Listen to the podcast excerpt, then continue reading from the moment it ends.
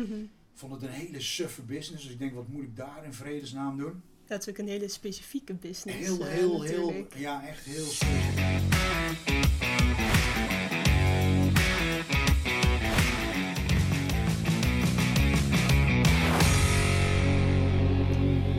Welkom bij een nieuwe Eurocollege podcast. Eh, dit keer zitten we, zitten we niet in Amsterdam, dit keer zijn we in Naarden. Prachtig pand.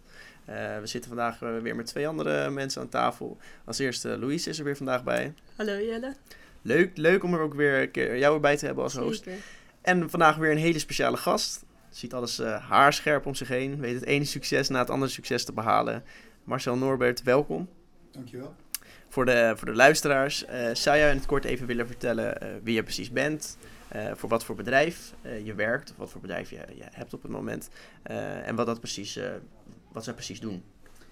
Ehm, eh, ik werk op dit moment voor, met en bij eh iWish Opticians ehm, en Grand Optical. iWish Opticians in Nederland en Grand Optical in België. Eh, twee bedrijven die we recentelijk gekocht hebben, samen met een holding in Oostenrijk. Dat is MPG Eyewear, Michael Pachleitner Group Eyewear. Een bedrijf wat brillen, monturen produceert, glaas produceert. ehm, en ook in Duitsland al een retail tak van sport had, zijn de Halman Optiek. Ingewikkeld verhaal, maar terug naar het begin. eh iWish in Nederland, ehm, 142 vestigingen. Ehm 35 Grand Optical vestigingen in België, totaal 177 winkels op dit moment. Ehm, met een aantal stappen te maken. Met name in het Belgische gedeelte moeten we een rebranding doen. De naam Grand Optical is van de verkopende partij. Oké. Ehm, en we zullen daar in de komende maanden iWish van gaan maken. In het Vlaamse en in het eh, Waalse gedeelte. En dan ligt er een mooie weg voor ons om zowel in eh, België landelijk dekkend te worden. En in Nederland nog een stuk uitbreiding te gaan doen om kritische massa te krijgen. Ja, want eh iWish is natuurlijk best wel een bekende naam al.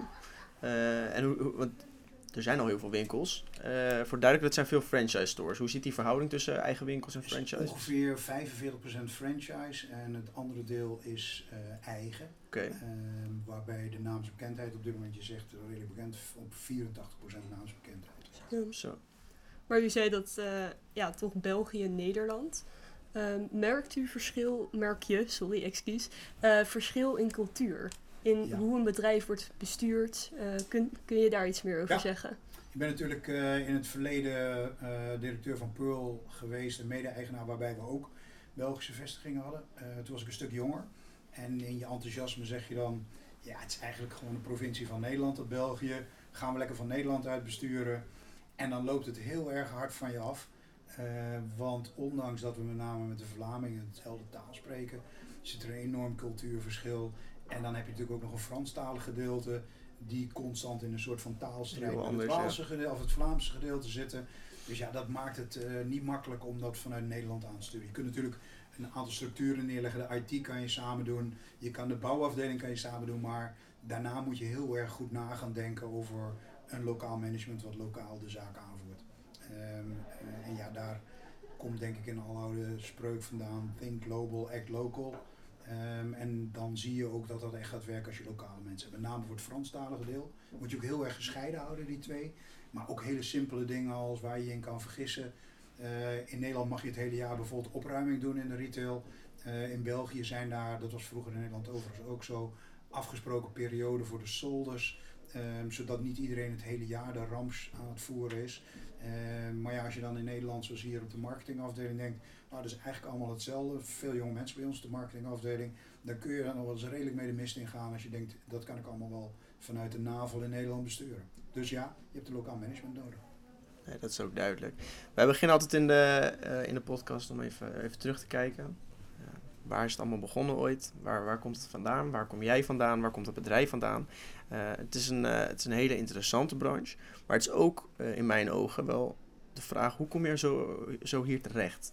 Dus laten we gewoon helemaal bij het begin beginnen. Eh, wat voor studie heb je gedaan en eh, waar, welk carrièrepad ben je daarna ingestroomd? En dat moet allemaal in een half uur. Oké. Oh, dat kan allemaal in een half uur. Ehm, ooit begonnen eh hogere hotelschool. Ehm, na de hogere hotelschool bewust de keuze gemaakt om weg te gaan uit horeca. Vond het opleidingsniveau wel heel erg spannend en bruikbaar. Maar de werktijden in de horeca, de betaling in de horeca en het feit dat je moet buigen voor mensen waarvan je soms denkt, wil ik daar wel voor buigen? Ja. Mhm. Eh, met kerstdiners en andere soorten onzin. Dat leek me helemaal niks. Er zit een grote parallel tussen eh, retail en eh, horeca, of met name het gasvrijheidsconcept. ehm, en het aantal openingsuren ook van zaken. Dus ehm, ik heb mij toen bij Vroom Dreesman gemeld. Vroom Dreesman had een eh, klas, dat heette de Kavelaarskinderen. Mevrouw Kavelaar was degene die de kinderen van de familie Vroom, Dreesman, Barge op het niveau bracht dat ze een winkel konden runnen, eh, inkopen konden zijn. Maar Vendex breidde in die tijd zo hard uit dat het niet meer eh, alleen met kinderen ging. Beetje hetzelfde als je het bijvoorbeeld bij Van der Valk ziet. Ehm, en zij gingen toen mensen van buiten halen, bij voorkeur hotelschool, omdat die wisten wat gasvrijheid was, mensen met vriendelijkheid ontvangen. Ehm, en juridische mensen, omdat ze veel takken van sport binnen Vendex hadden, waarbij eh, een rechtenstudie wel een voordeel had. Ehm, dat is een interne driejarige opleiding, eh, waarbij je klaargestoomd werd tot bedrijfsleider of tot inkoper. Mijn droom die reikte niet verder dan bedrijfsleider, dat leek me al heel wat. Het is ook heel wat. Ja, maar nou, het, het geluk was dat ik een, ehm, productgroepmanager die de inkopers aanvoerde eh, tegenkwam in de tijd dat ik in een aantal stages in Amsterdam-Noord eh, de muziekafdeling onder mij kreeg. Ehm, en hij daar langskwam en zei, volgens mij kun je meer dan alleen maar bedrijfsleider zijn. Wat zou je ervan vinden om inkoper te worden op het hoofdkantoor in Amsterdam? Die, de man is in mijn leven, ja, iedereen denk ik heeft in zijn leven een aantal stepping stones. Ja. Hij is voor mij naast mijn ouders een belangrijke stepping stone geweest. Ik ga, hij is ondertussen de 82, altijd nog één keer per jaar met hem uit eten. Ehm, hij heeft ervoor gezorgd dat ik de wereld in kon. Ik vloog met hem op mijn 22e voor de eerste keer naar Canada op een inkoopreis. We vlogen heel Amerika door.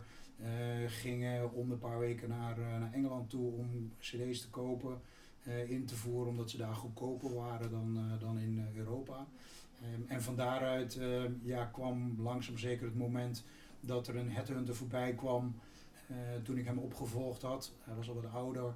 Eh, die zei, zou je het leuk vinden om, eh, om iets in de optiek te gaan doen? Ik had nog nooit over de optiek verder nagedacht dan dat ik zelf al vanaf kind een bril had en later contactlenzen. Ja. Mhm.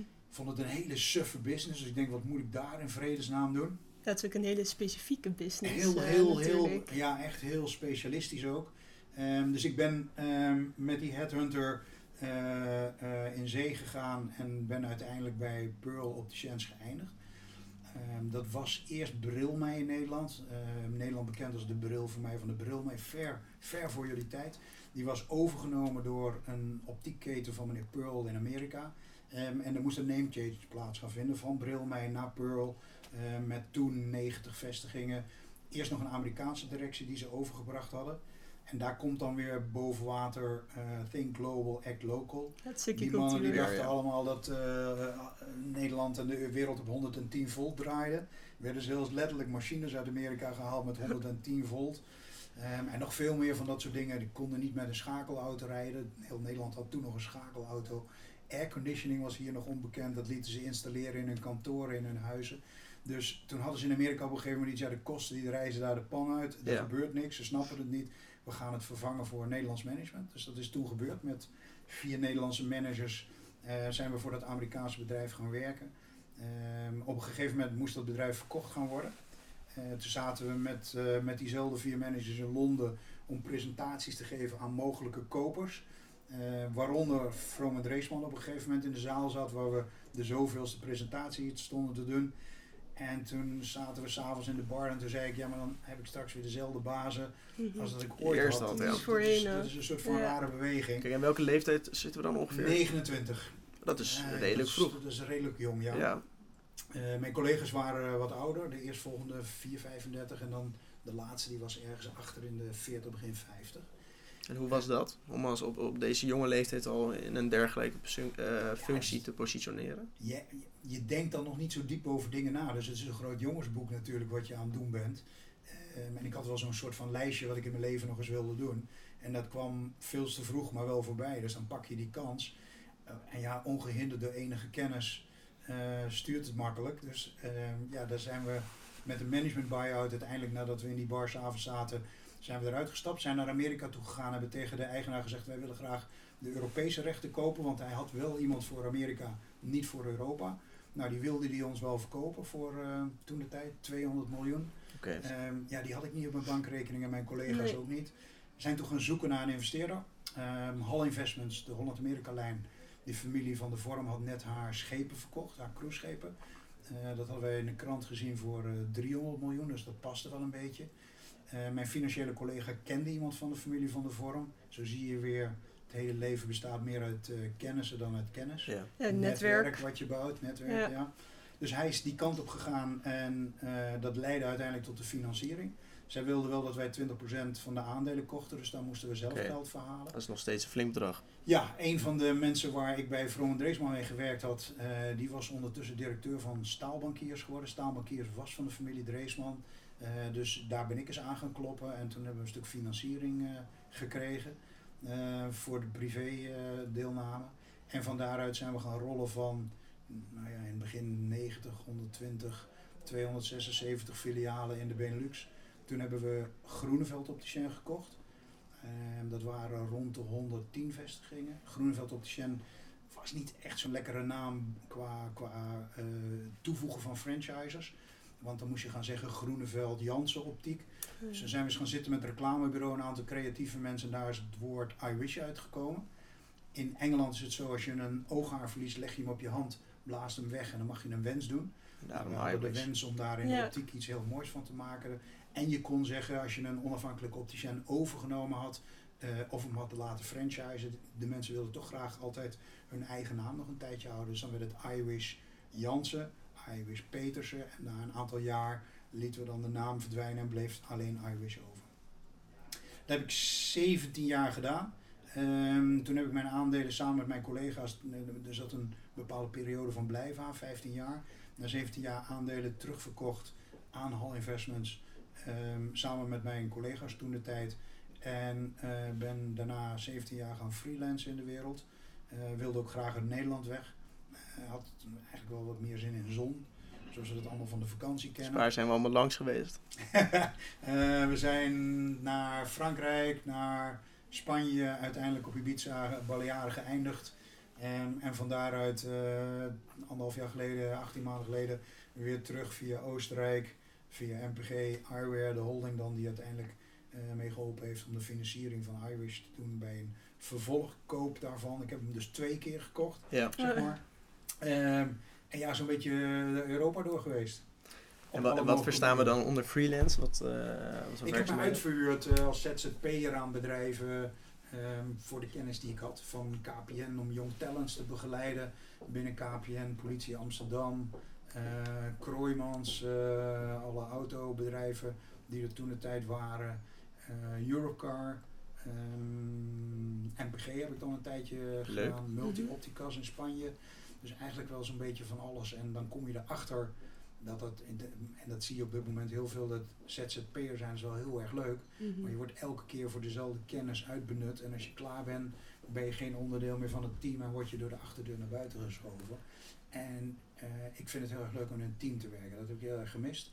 Dat heb ik niet voor elkaar gekregen voor mezelf om iets te vinden waar ik. En dat vond ik mooi aan de podcast die jullie met eh, Rick Moorman eh, hadden. Ehm, ik kon niet iets vinden waar ik mijn, mijn hoofd en mijn hart bij elkaar kon brengen. Rick kan dat altijd mooi onder woord brengen. Ja. En dan grijp je toch elke keer weer terug op de mooiste periode. En die was in de, het bouwen in de optiek. Uiteindelijk, we hebben het alleen maar over de Benelux gehad, maar Pearl werd uiteindelijk een Europese speler met 2200 winkels. En ik reisde van hond naar her. Ehm, ja, dat miste ik. En de mensen Mhm. miste ik. Ehm, het unieke aan retail in optiek, want dan komen we een klein beetje meer richting iWish. Ehm, je hebt mbo en hbo mensen in de winkel staan. Dus je hoeft niet zo heel erg top-down te regeren. Wat je wel bij bedrijven, bijvoorbeeld als Albert Heijn, de HEMA ziet. Daar zitten mensen op de hoofdkantoor, eh, die vinden iets uit. En die duwen dat door het kanaal heen. En dan moet iemand in de winkel die 6,5 omgaan. euro verdient, die moet dan een rek cola neerzetten en dan heeft hij zijn best gedaan. Hier zit je natuurlijk met hele slimme opticiens en optometristen die vaak toch heel goed zijn om feedback te geven, maar ook je te voeden met informatie. En ja, toen kwam het moment dat dus ik hart en hoofd weer bij elkaar kon brengen. Mhm. En eh, als een haas weer teruggekomen ben naar Nederland. De spullen staan nog van de woning in de container.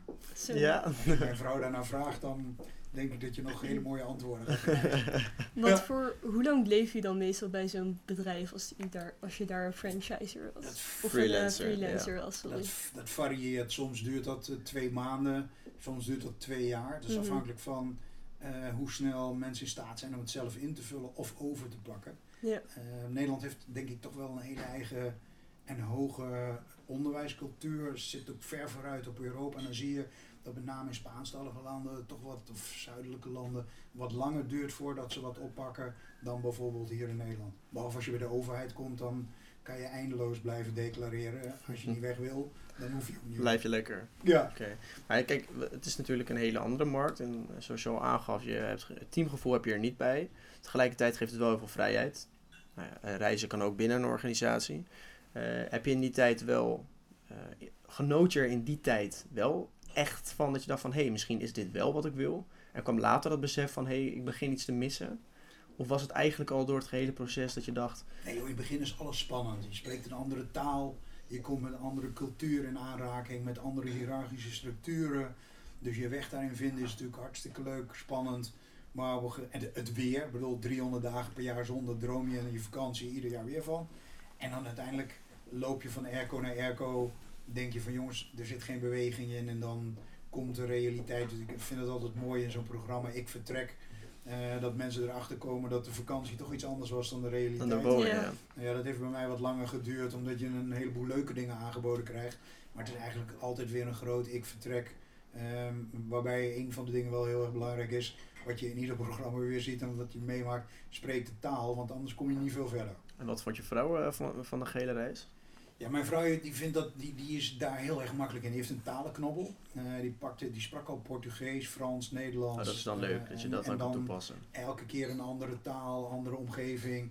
Ehm, en, en voor taal word je ook graag en snel ergens opgenomen. En die vond wel vaste bedrijven om in te werken. Dus die heeft het wel, redelijk eh, goed, denk ik, heel erg goed naar de zin gehad. Maar ze is ook blij dat ze weer terug is. Ja, nou, het is ook weer anders even vaste bodem. Ja, eh. zou jij dat kunnen, Louise? Ehm, nou, het lijkt mij wel gaaf om eh meteen naar het buitenland te gaan. Ehm, maar ik denk wel dat ik ook wel een vaste plek heb, nodig heb om ja, mezelf te vestigen. Dus om echt na een paar maanden telkens ergens anders heen te gaan. Ik weet niet of dat per se voor mij is. Eh, maar om sowieso even naar het buitenland te gaan, dat zeker. Nou, het buitenland is natuurlijk altijd heerlijk. Ja. Ik moet zelf zeggen, eh, uiteindelijk zou, eh, zou ik het geweldig vinden om inderdaad in verschillende rollen mogen te kunnen bijdragen aan bijvoorbeeld, zoals je zei, bij, eh, bij KPN geloof ik, bij jong, eh, Ja. begeleiden van eh, jo- young talents, van jonge talenten. Eh, om mensen daadwerkelijk een stapje verder te helpen. Ja, dat is Dat prachtig. probeer je natuurlijk ook een beetje door middel van een podcast als, als deze. Ja. Eh, dat, is, ja, dat, is, dat is gewoon heel mooi. Ehm, en ik, mij lijkt het heel mooi om als eh, freelancer aan de slag te kunnen gaan. Om bijvoorbeeld echt van niets iets te kunnen maken. Dus mensen ja, die eh, bezig zijn met een start-up. Ja. Om die eh, door middel van de kennis die je dan opgedaan hebt. Door bijvoorbeeld al je eigen bedrijf gerund te hebben. Nou, eh, jij hebt dat op hele jonge leeftijd al eh, in een bepaalde functie mogen, mogen doen. Wat natuurlijk eh, voorrecht is en ook wa- waarschijnlijk bevochten is. Dat lijkt mij echt prachtig. Ja, Dus, zeker. eh, Wat je, wat je heel erg snel gaat zien in zo'n periode van wisselingen in bedrijven, waar je wel past en waar niet. Klopt. Ik heb, ik heb heel veel moeite met corporate structuren waarbij iedereen een eigen loket heeft. Eh, iedereen zijn 8 tot 5 of 9 tot 4 baantje doet. Eh, en, en ja, dat kun je op die manier ontdekken. Als je je hele leven op één plek zit, Mhm. dan zie je het niet. Wat ik ook heel erg mooi vind, is dat je leert doorgronden, dat je met verschillende culturen aan het werk bent. Eh, dat was bij Pearl al wel een beetje, als ik naar Portugal moest of naar Italië, dat je dan zag dat het tempo anders ligt, dat, dat het, het op, lager ligt. Ehm, en dus, dus ja, daar, daar verrijk je jezelf wel mee, dat is absoluut waar. Ehm, en je leert ook wel ontdekken wat je wel, niet, niet alleen wat je kunt, maar ook wat je wil. Ik denk Ja. dat dat past bij dat beeld wat Rick schilderde van Combinatie hart en weer. hoofd. Ja. ja. Eh, dan, dan ben je ook echt aan het doen wat je wil. Ehm, en ja, dan, dan begin je ook dingen te begrijpen op een, op, een, op een groter niveau. Waarom bijvoorbeeld de Europese gemeenschap in mijn gevoel nooit gaat werken op deze manier. Omdat eh, zuidelijke landen heel anders in de wedstrijd zitten dan, eh, dan Noord-Europese landen. Of als je uit gaat breiden naar dat soort landen met je bedrijf, dat je heel goed moet snappen dat je niet het tempo aan kunt houden als wat we in Noord-Europa gewend zijn. Nou, we hebben, we hebben voor de podcast ook al even uh, samen gesproken. Er zijn ook al wat onderwerpen op de landelijke politiek, of eigenlijk op de wereldpolitiek uh, aan bod gekomen. Uh, ik denk dat dat, dat dat heel mooi is om uh, wel altijd in je achterhoofd te houden. En zoals je nu ook zegt, nee, misschien werkt dat niet. Maar iedereen kijkt natuurlijk vanuit zijn eigen positie naar, uh, naar de toekomst toe.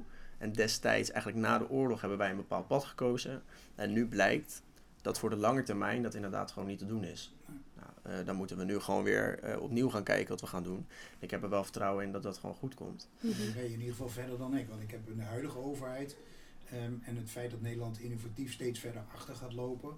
Um, heb ik zomaar twijfels of, uh, of dat de juiste weg is die we nu varen. Waarbij we Brussel centraal stellen, waarbij we uh, bepaalde budgetverdelingen maken die niet bijdragen. Uh, belastingstructuren en toeslagenstructuren hebben die maken dat mensen liever niet dan wel werken. Uh, ja, dat, dat vind ik op het moment in Nederland nog wel een moeilijk dingetje. Ja, dat is een lastig onderwerp. Nou, we hebben toevallig Zeker. laatst uh, hebben wij het gehad over hoe dat eventueel opgelost zou kunnen worden. Nou, dat is het mooie van, van de opleiding die wij dan volgen. International ja. business. Dus het gaat echt over internationaal. Dus uh, even ook tegen jou aanhouden. Misschien dat, dat het een oplossing is. Ja. Uh, een oplossing waar wij bijvoorbeeld mee kwamen is dat het uiteindelijk toch meer Europa moet gaan worden. Meer samenwerking. en het is belangrijk dat we algemene kennis hebben. Maar zoals we ook al even besproken hebben, zijn er in Nederland te veel opleidingen waar uiteindelijk in de praktijk niet genoeg mee gedaan kan worden. Nee. En ik denk dat het belangrijk zou zijn dat we met uh, bepaalde groepen in Europa meer specialisatiekant op gaan. Ja. Zodat we bijvoorbeeld uh, in defensie uh, ja. per land focussen op een bepaald gedeelte. En dat elk land in Europa of bepaalde landen in Europa veel meer met elkaar gaan werken om iedereen, voor iedereen wat te verzorgen. Ja. En ik denk dat als er echt, echt een crisis komt, dat het opeens veel sneller kan gaan dan je nu zou denken. Maar dat, Ja. laten we dat gewoon hopen. Laten we even naar iWish toespringen. Ja. Ehm, hoe lang is het geleden dat... Oké, laten we helemaal bij het begin pakken. Eh, op een gegeven moment ging er een investmentgroep eh, ging weer kijken om Pearl eh, over te nemen. En toen is iWish daarvan afgesplitst, geloof ik. Daar ben jij bij Er terechtgekomen. kwam de, de, de grootste in de wereld voor wat betreft optiek is Luxottica Essilor. Luxottica kent iedereen denk ik wel van eh Ray-Ban. Dat Mhm. waren twee firma's. Essilor kent niemand. Maar zijn de uitvinders van de, de multifocale bril op iedere afstand kunnen kijken door je brillenglas. Zit, was van oorspronkelijk een Nederlands bedrijf in Zevenaar ehm, en in eh, Frankrijk en Parijs. Die zijn samengegaan, zijn daarmee de grootste in de wereld geworden. Hadden ook al winkels. ehm, en waren op zoek, eh, ze hadden met name winkels in Amerika, Zuid-Amerika, waren op zoek naar een Europese partij die wil, zijn winkels wilde verkopen. Ehm Hall Investments, eh, de grote investeerder achter wat uiteindelijk Grand Vision is gaan heten. eh, die had een kleine 6, 6.500 winkels in de wereld. Van Australië, Peru tot en met met name Europa.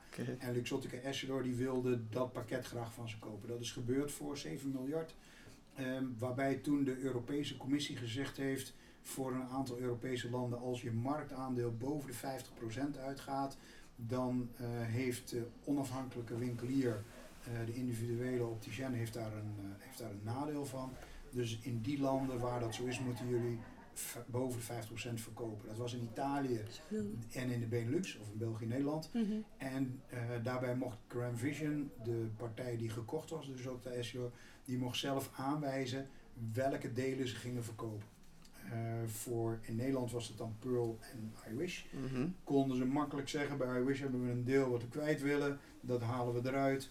Ze hebben zelf voor 111 vestigingen gehouden en de andere iWishes zijn weggegaan. En in België hadden ze nog een klein ketentje, wat ze eigenlijk helemaal niet meer wilden hebben, 35 winkels. En die hebben ze zo verkocht met de voorwaarde dat de naam eraf zou gaan.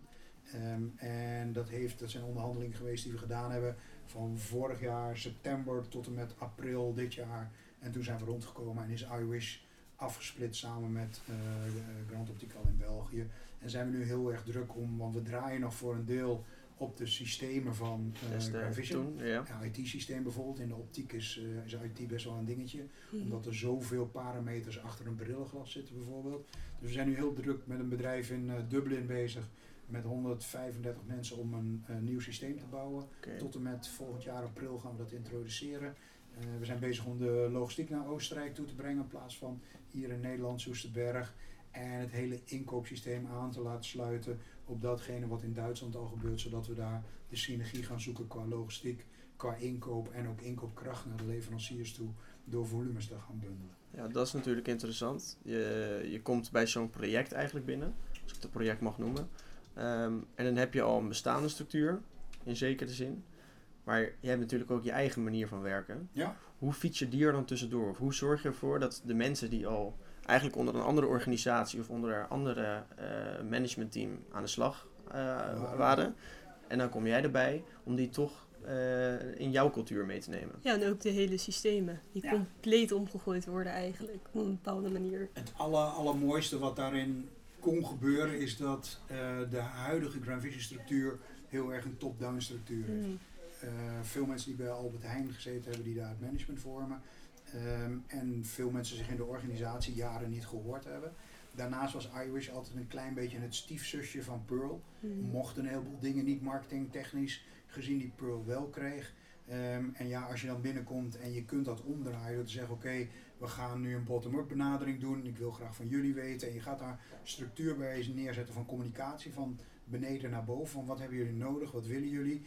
Daarnaast uh, er alles aan gaat doen dat ze weten voor welk merk ze werken en dat ze een bepaalde trots daarbij krijgen.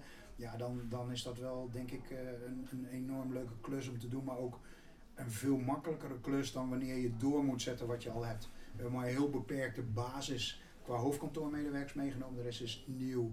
Of heb ik meegenomen, een stuk of elf mensen zijn met mij meegenomen. waren direct betrokken erbij, uh, ja. Nou ja, die hebben vroeger met mij bij Pearl gewerkt. Ja, bij jou betrokken direct. Zijn uitgewaaid naar Zeeman of naar, naar Hans Anders.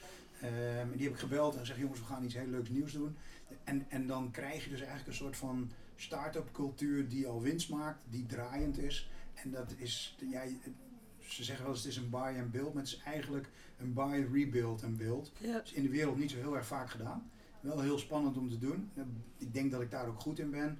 Waar ik slecht in ben, want in Amerika hebben ze daar hele mooie structuren voor. Daar wordt een bouwende directeur, manager, CEO binnengehaald. Die blijft een bepaalde periode, is die gehuurd. En dan weet hij dat zijn tijd eindig is en dan geeft hij zijn sleutel Door. aan degene die structuur kan gaan geven. Vroeger kon ik, dacht ik alles. Toen ik 29 was, dacht ik, ik bouw het. En toen zei iedereen tegen me, maar die structuur die ontbreekt een klein beetje bij. Maar die moet je nu structuur daarna, dat, dat loketjes maken, dat iedereen precies dat dingetje doet wat hij moet doen, dat is niet mijn ding. Dus ik weet dat er een eindigheid aan is wat ik kan. Ja. En dat is met name met mensen werken, dat is mijn grootste kracht. En dan kun je gaan bouwen, dan kun je een merk neerzetten. Want we hadden het net over 84%. Toen ik bij Pearl wegging, zat het ja. op 95%. Dus daar is nog een slag te maken. Ja. Um, en ja, het is een, een, een heel mooi vakgebied om iets mee te maken. Jullie vinden het waarschijnlijk super saai. Maar um, in de marketing gezien zijn er maar twee, drie gebieden waarin je op basis van leeftijd kan zeggen uh, wat iemand uh, moet gaan doen in zijn leven. Vroeger in mijn tijd, toen ik jullie leeftijd had, was je 19. En jullie hebben dan prachtig mooie pakken van, uh, van Rick Moorman. En dat vind ik qua school ook echt super klassiek. Hebben ze echt goed gedaan. Uh, maar dan wist je al als je ging werken dat je een pak moest hebben. Ja. Ik moest met een pak en een stropdas, daarom heb ik hem ook nu nooit meer om. dat is nog een trauma van toen moest je een pak aan. Dus je kon in de kleding retail heel makkelijk zeggen, iemand wordt 19, dan moet hij een pak Dit hebben. of dat heeft hij nodig. Tegenwoordig is dat totaal diffuus. Je weet ja, niet meer op welke leeftijd, behalve in de optiek, in de medicijnen en een heel klein beetje in gehoorapparatuur. Ja. Gehoorapparatuur is vaak werkgerelateerde schade deel leeftijd. Maar je kunt in brillen al zeggen, vanaf 55 jaar komt iemand aan een leesbril. Daarvoor heeft al 30% een bril omdat ze erfelijk belast zijn. Zoals ik vanaf mijn twaalfde met min 6 achter in de klas met Zo. een dikke shampot op. Uh, dus die, die leeftijd maakt dat het heel erg boeiend is. Je kan heel snel gaan kijken naar de leeftijdsopbouw in landen. En we zitten natuurlijk met een enorme babyboom generatie van ongeveer uh, eh, 60 tot 80 die allemaal aan de brillen zitten, steeds meer geld ja. uitgeven aan mm -hmm. brillen. Ja, dan kan je heel goed. Ja, is dat zo? Ze geven steeds meer eh, over het algemeen. Wordt er meer uitgegeven of echt per persoon wordt er meer uitgegeven? Nee, er, ja, per persoon wordt er meer uitgegeven. Dat telt op tot in zijn algemeen ja, okay, meer. Ja. Um, en ja, dat, dat komt met name door mediagebruik. Um, ja. uh, wat je overigens ziet, we hadden het net over ouder interessant, maar nu worden jongeren ook interessant. Juist, zie je al in landen als China, Japan door hoog gebruik van met name beeldschermen uh, ontstaat iets wat uh, in de optiekvak myopia heet. Je kan minder goed diepte zien en dergelijke. Daar zijn alweer brillenglazen voor. Ehm, in Japan en China loopt eh 70% van de jongeren loopt al met een bril op doordat ze te veel, eh, of, of misschien ook wel bewust, noodzakelijk op schermen zitten. Ja, want we hebben veel jonge luisteraars. Eh, Ja. Myopia, nou, dat- is dan geloof ik dat eh, je oogbal een beetje gaat vervormen. Het heeft met name te maken met het feit dat je te veel op korte afstand bezig bent. Mhm. Ja, Ehm, je ziet het bijvoorbeeld ook veel met mensen die, ja, lullige vergelijken met mensen die in de gevangenis zitten. Als je lang in de gevangenis zit eh, op korte afstand, Ja. dan leert je hersenen leren af om eh, Ver te diepte kijken. te zien, Ja. in de verte te kijken. En dat kan je met een bril compenseren. Dus door te veel op schermen te zitten, hoe kan je het voorkomen voor heel veel jonge mensen? Er zijn ook eh eh, softwareprogramma's voor dat je om de 20 minuten zeg, Ja, even Weg moet van dat kijken, scherm, ja. scherm Lastig. en probeert Ja. naar buiten te kijken. Voor kinderen eh buiten spelen. Ja. Hoeveel kinderen spelen er nu nog, eh, nog buiten? ja dat is Ja, schrikbarend eigenlijk. Heel jammer, want als er iets leuk was, dan was Ja, het dat wel. Ze Zeker. hebben bij mij in de buurt een prachtig mooi Johan Cruijff eh, veld aangelegd. Mhm. Kost iets van 6000 euro of zo. Staat al twee jaar staat het er. Helemaal Wordt al twee jaar niet gebruikt. Dat is zonde. Toevallig in de coronatijd zag je wel weer dat er wat meer kinderen naar buiten gingen. Maar in principe, kinderen leven natuurlijk steeds meer binnen. Voetballen op een scherm in plaats van Ja, dat ze naar klopt. buiten gaan. Maar Het is ook mooi om te zien als je dan in Spaanse landen komt. Veel mensen zeggen dat in de vakantie, oh die kinderen zijn nog laat op buiten, die spelen nog. Wat je dan niet beseft is dat nog een heleboel mensen in Spanje geen internet hebben. Ja. Ook het geld niet hebben. Dus die kinderen zijn niet gewend aan een scherm en die spelen dus nog buiten. Ja, Maar En ja, daar zie je dus voor jonge mensen in je opleiding, Ja. ga af en toe naar buiten zitten kijken. ja. Het Dat is is- sowieso goed om eens af en toe de wereld in te kijken en niet alleen maar op je scherm. en als we dan kijken puur op, op, op die gebied, verwachten we dan ook echt dat het in een stijgende lijn die klachten door gaan zetten? Van mij uit klinkt het natuurlijk Ja, het is een- slecht. ja, Ja. hoop ik het het zeker. Ja, Ehm, aan de andere kant, als het in mijn directe omgeving is, hoop Is ik niet. Maar leuk. ik denk dat de realiteit is, Mhm. het is niet meer weg te denken. ja. Maar zie je nu echt al in Nederland Ja. dat de jongere generatie steeds meer een Ja. bril gaat krijgen? Zo dan. En de tegenhanger daarvan, want ik, eh, uiteindelijk problemen komen er altijd, maar Ja. oplossingen kunnen dat vervolgens Ja, weer een helpen. briloplossing, eh contactlensoplossing of eh, je hersenen weer gaan trainen. Eh, er zijn speciale trainingen voor om te steeds zorgen dat je dat wel kan. Ja. En dat lukt dan bij een deel van de mensen ook nog. Het Leuk. is een duurdere, duurdere opleiding voor, voor kinderen met name. Ehm, en ja, de- ik denk dat dat bij ouders begint. Dat je heel goed na moet denken, wat laat ik ze wel of laat ik ze niet doen. Wat ik om mij, om, om mij heen zie, is natuurlijk ook heel moeilijk. Eh, als je weet dat het de toekomst van je kind is, om te onthouden. Wanneer ga je mobiele telefoon geven? Wanneer niet. Wanneer je ga bent je er ook niet altijd. Maar het is, het is ook een hele lastige discussie, want omdat zoveel kinderen nu een telefoon hebben en als jij dan als kind geen telefoon Ja. hebt, dan val je ook direct een soort buiten een groep. Ja? Dus er zit ook een bepaalde manier van sociale druk achter, Ja. wat het eigenlijk gewoon heel ja, triest maakt. En die ouders die die telefoon niet geven, die staan zelf meestal al buiten de groep. Dus die zien ook Ja. niet dat hun kind, die Nee. vinden het goed dat hun kind buiten de groep staat. Ja, Ja, over, hoe ziet het er over 10, 15, 20 jaar uit voor zo'n kind? Ja. Ik denk dat je een stukje achter gaat lopen. ja. Als we het Maar- hebben over, over 10, 15 jaar. Ehm, ik was heel benieuwd naar, kijk, eh, je- een opticien, daar worden natuurlijk oogmetingen gedaan. Er worden oogbrillen verkocht. Ja. Ehm, en bijvoorbeeld bij, bij Pearl heb ik nu, is er nu een afsplitsing in een duurder segment. Waar ze echt richten op, eh, luxury eh, eyewear. Ja. Ehm, hoe zit het met, mocht er nieuwe technologie bijvoorbeeld toetreden? Eh, brillen met, eh, waardoor je artificial inte- Ja, of, eh, virtual reality, zien, augmented reality. kan.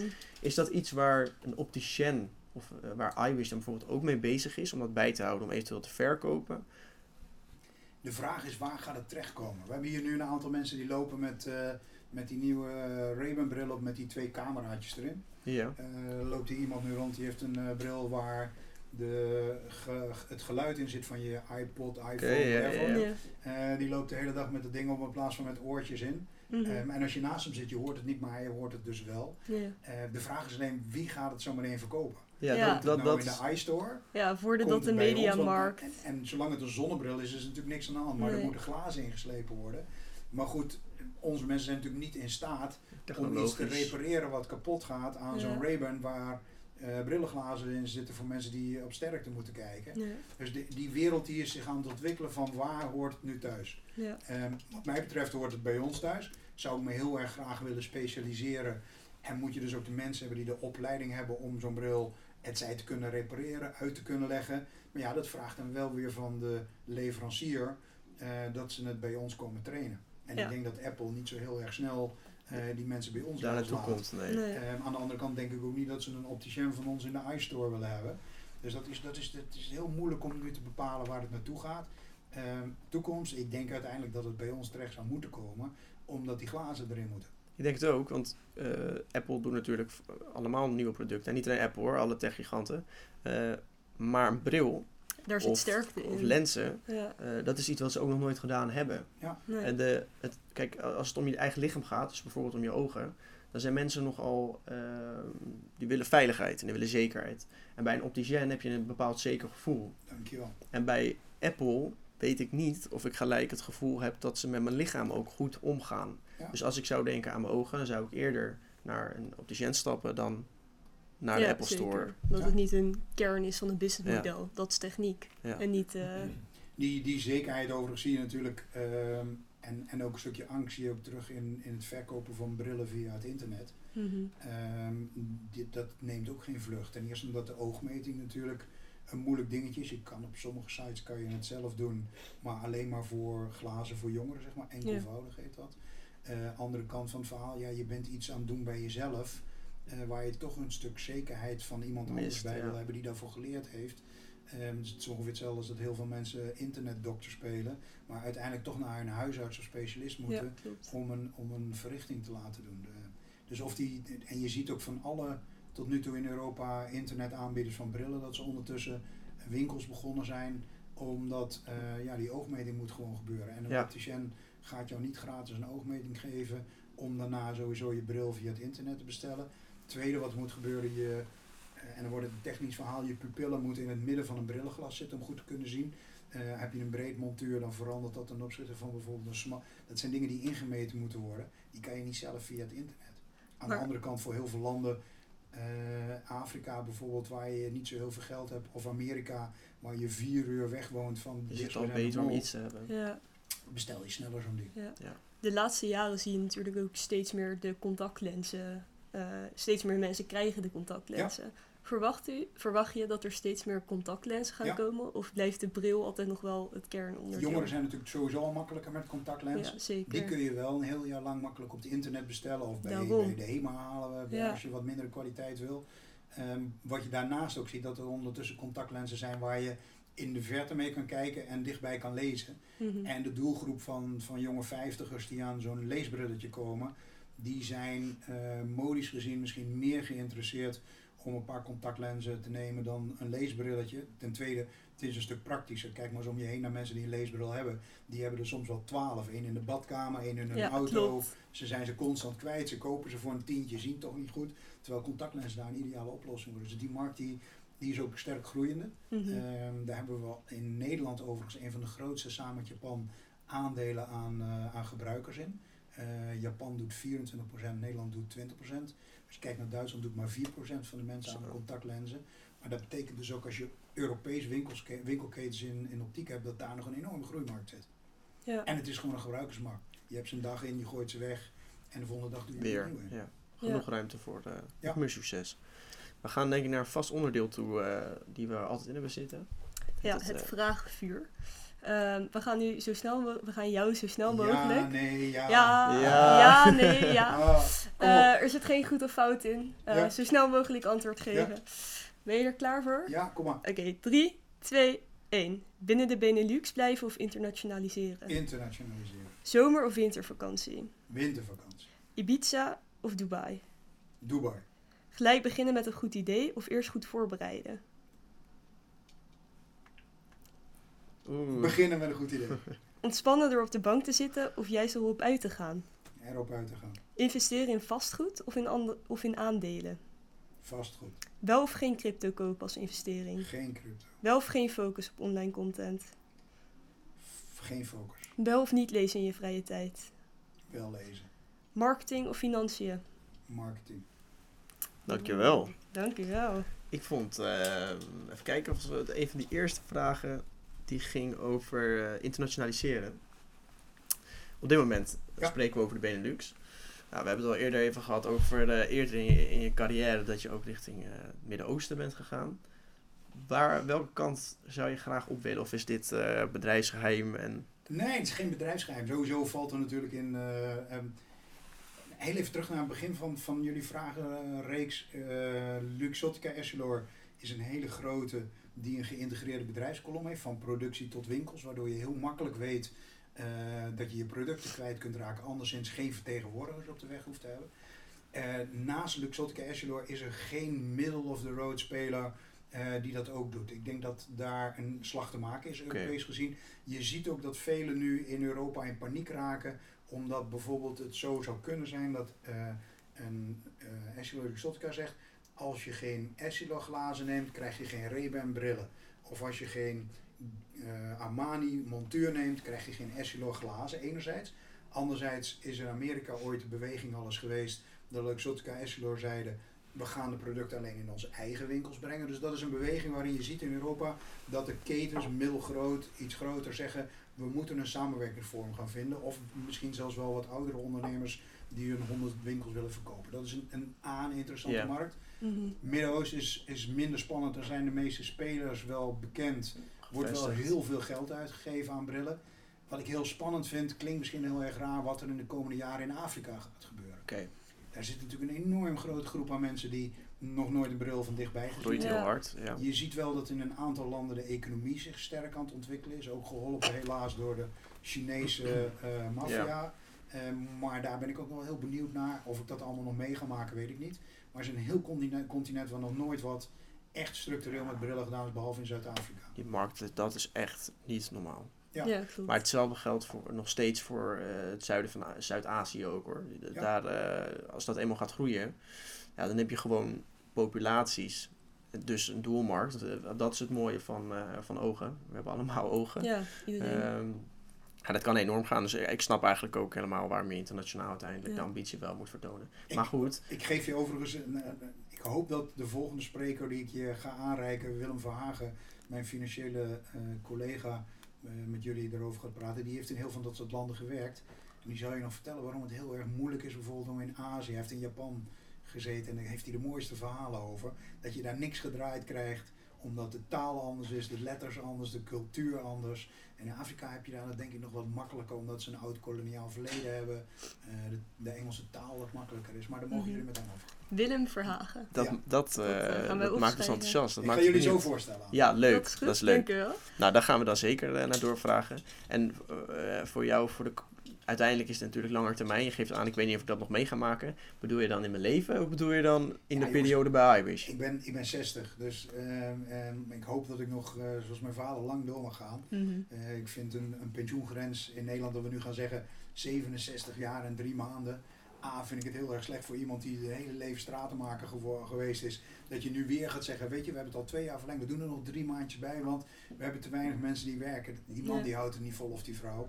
Ik denk dat uh, in mijn vakgebied kan je makkelijk tot 70 of 80 door. Ja. Zolang mensen van jullie leeftijd accepteren mm-hmm. dat ik er als oude lul nog tussendoor loop. Nou, het gaat allemaal hartstikke goed. Dus dat, uh, ik denk dat het wel goed komt. En ik Dan, moet zeggen uh, dat ik ook merk dat ouderen het nog steeds heel goed doen binnen die functies. In ieder geval wat ik om me heen zie. Ook Uiteindelijk kan het lichamelijk kan het, uh, lastiger worden. Ja. Maar uh, hierboven gaat het gewoon nog uh, ja, We zijn natuurlijk steeds gezonder aan het worden. Ja. vergeleken met 20, 30 jaar geleden. Er was iemand van 65 was echt oud tegenwoordig. Ja. Is hij niet meer oud. We worden ook steeds ouder. Dat is ook gewoon een, ja, een feit. Wel. Ja, zeker.